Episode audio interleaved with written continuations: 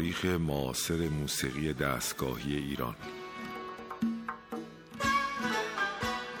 تهیه کننده و مجری محمد رضا لطفی.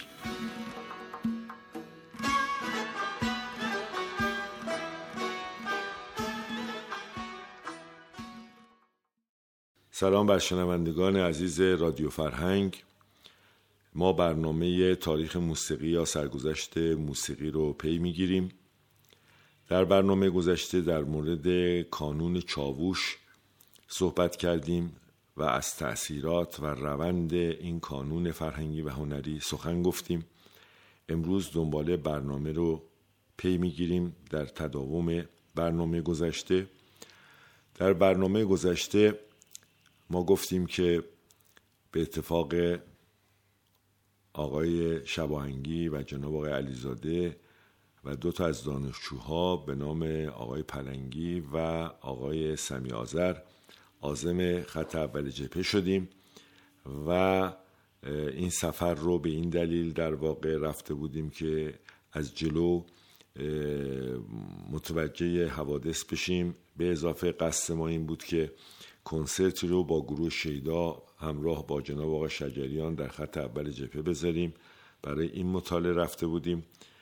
و در اونجا اشاره کردیم که حوادث خیلی سنگین بود و اکثر جاها رو بمباران کرده بودند و ارتش عراق پشت تقریبا دروازه اهواز بود و خرمشهر رو گرفته بود و در اونجا به عنوان هنرمند تاثیرات زیادی رو پذیرفتیم و پس از حدود نزدیک به دو هفته به تهران برگشتیم و روی من این سفر خیلی تأثیر گذار بود و تعدادی تصنیف در این رابطه ساختم که اشاره کردیم که در برنامه گذشته بعضی از اینها رو پخش کردیم و مجددا دیگه پخش نمی کنیم در چاووش وقتی ما برگشتیم متاسفانه اجازه این کنسرت به ما داده نشد و برنامه خوب به درستی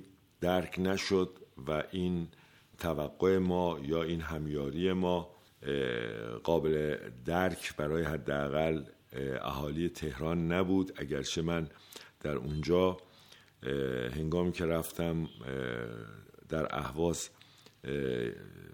بخش فرهنگی که اونجا مستقر بود ملاقات کنم تنها یک کارمند وجود داشت که در یک شرایط خیلی سنگین و سخت داشت کار می‌کرد. از پیشنهاد ما خیلی استقبال کرد به خاطر اینکه بتونیم ما روحیه خط اول جبهه رو تقویت کنیم و با خوشحالی از ما خواست که ما در تهران اینو پیگیری بکنیم و حتما این کنسرت ها رو در اونجا برگزار کنیم. اما متاسفانه در تهران هم که اشاره کردم شرایط برخورد با مسئله خط اول جبهه از نظر اجتماعی کلا کمی ضعیف بود و بنا به دلایلی که به حال ما متوجه نشدیم با این برنامه مخالفت کردند و این کنسرت در خط اول جبهه برگزار نشد و ما برگشتیم به کار فردی خودمون در رابطه با مسائل چاووش انجام دادیم. کار فردی خودمون رو در رابطه با مسائل چاووش انجام دادیم. در چاووش ما پروپیمانه کار می‌کردیم. هم گروه عارف هم گروه شیدا که دو بازوی راست و چپ کانون چاووش بودن و دوستان ما همه حضور داشتن. از جمله آقای علیزاده آقای مشکاتیان خود این جانب آقای شجریان آقای ناظری هم هنرستان های ما. به وسیله این دوستان اداره می‌شد. شرایط ما شرایط بسیار خوبی بود روابط ما خیلی خوب بود و ما داشتیم کار می‌کردیم. اما فشارهایی هم به باید تحمل می‌کردیم برای اینکه در اون دوره قوانین منسجم نشده بود و رعایت نمی‌شد. به حال تداوم کار چاوشیان با سختی های زیادی و نگرانی های زیادی توأم بود. در این رابطه جناب آقای شجریان از چاووش کنارگیری کردن و رفتن. و جناب آقای ناظری همینطور در همون یکی دو سال اول انقلاب به دنبال آقای شجریان آقای مشکاتیان رفتن که با آقای شجریان دیگه کار کردن.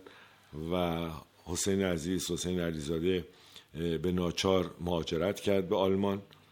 و یک سال بعد شاید بیشتر خود من برای سفری رفتم به ایتالیا برای یک کنفرانس موسیقی در بنیز که اونجا شرایطم طوری شد که مجبور به موندن شدم. در این فاصله هم که من رفتم بعد از چند ماه چاوش بستن. متاسفانه با بسته شدن چاوش و رفتن ما و پراکندگی ما چاوشیان دیگه نتونستن اقدامی برای باز شدنش بکنن. و اینجا مدت های مدید یکی چیزی حدود تا بعد از جنگ تقریبا بسته موند و چاوشیان پراکنده شدن بعد از این بسته شدن یه دوره سکوت و یک دوره فترت یک دوره خاموشی برای همه چاوشیان وجود داشت که در ایران بودن و هر کسی تو لاک خودش رفته بود. بعد از اینکه یه مقدار شرایط موسیقی بهتر شد یه مقدار مسائل قانونی رایت می‌شد آروم آروم بعضی از این دوستان فعال شدن.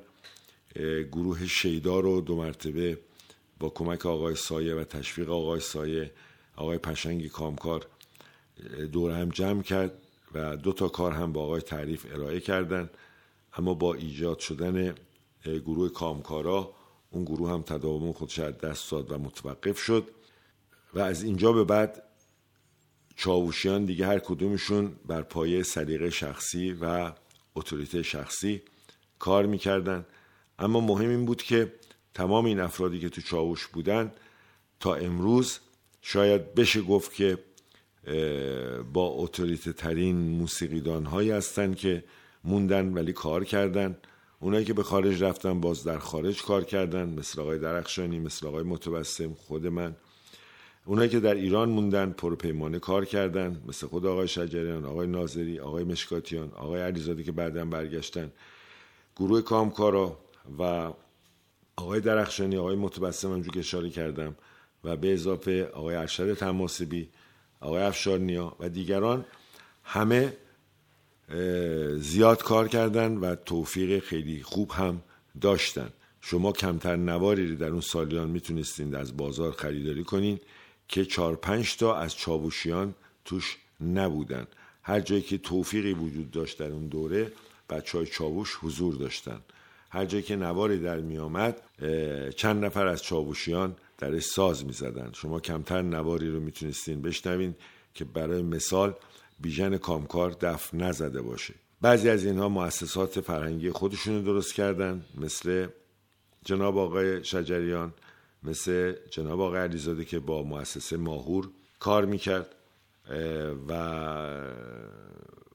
بعضی ها هنرستان های خودشون درست کردن مثل هنرستان آقای طلویی و به هر حال اونچه که مسلمه این بچه ها تا امروز کار کردن. اما چه چیزی باعث شد که امروزه ما و یا جامعه ما به چاوشیان احترام زیادی می‌ذاره و با علاقه فعالیت اینا رو هنوز دنبال می‌کنه و به دنبال یک راهیه به دنبال یک آرزویه که مجددا اون بچه های چاوش دور هم جمع بشن و مجددا کارهای ارزنده تر بکنن و باعث خوشحالی جامعه بشن.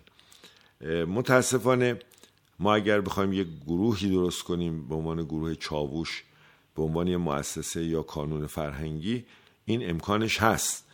اما اینکه دوستان ما همون گونه عمل کردن که بعد از انقلاب عمل می‌کردن یا همون گونه ارتباط نزدیک داشته باشن که در اون دوره داشتن کار بسیار بسیار سخته و شاید هم غیر ممکنه. اما برای این آرزوها هم میشه تلاش کرد. با هم به یک قطعه موسیقی گوش می‌کنیم و برنامه رو پی می‌گیریم.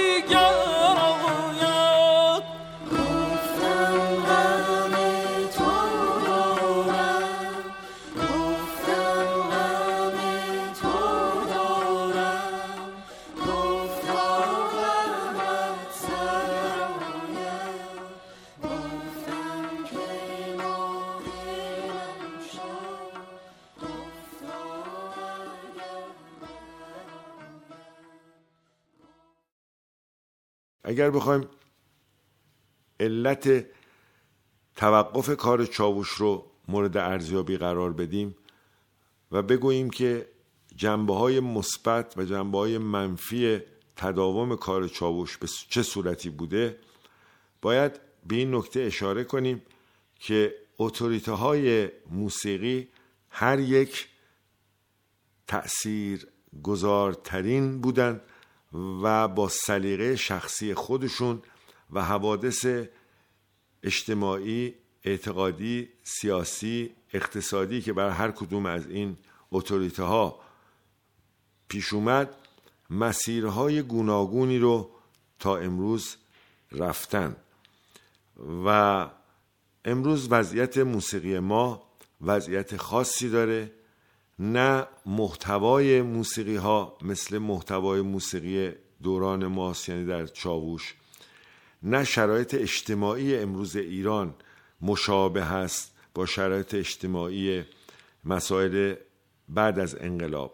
ذهنیت ها و سلیقه ها تغییر کرده نیازها تغییر کرده و توی این نیازها آثار جدیدتری ساخته شده و موسیقی شکل و شمایل خودش از نظر محتوایی و از نظر شکلی از دست داده یا حداقل بگیم تغییر کرده در یک جهت دیگه در حرکته.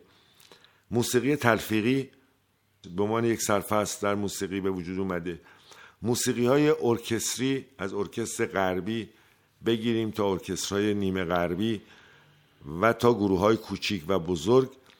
ما با یه انبوه زیاد موزیسین نوازنده گروه نواز مواجه هستیم که وحدت هنری یا وحدت موسیقایی چندان مستحکمی ندارند.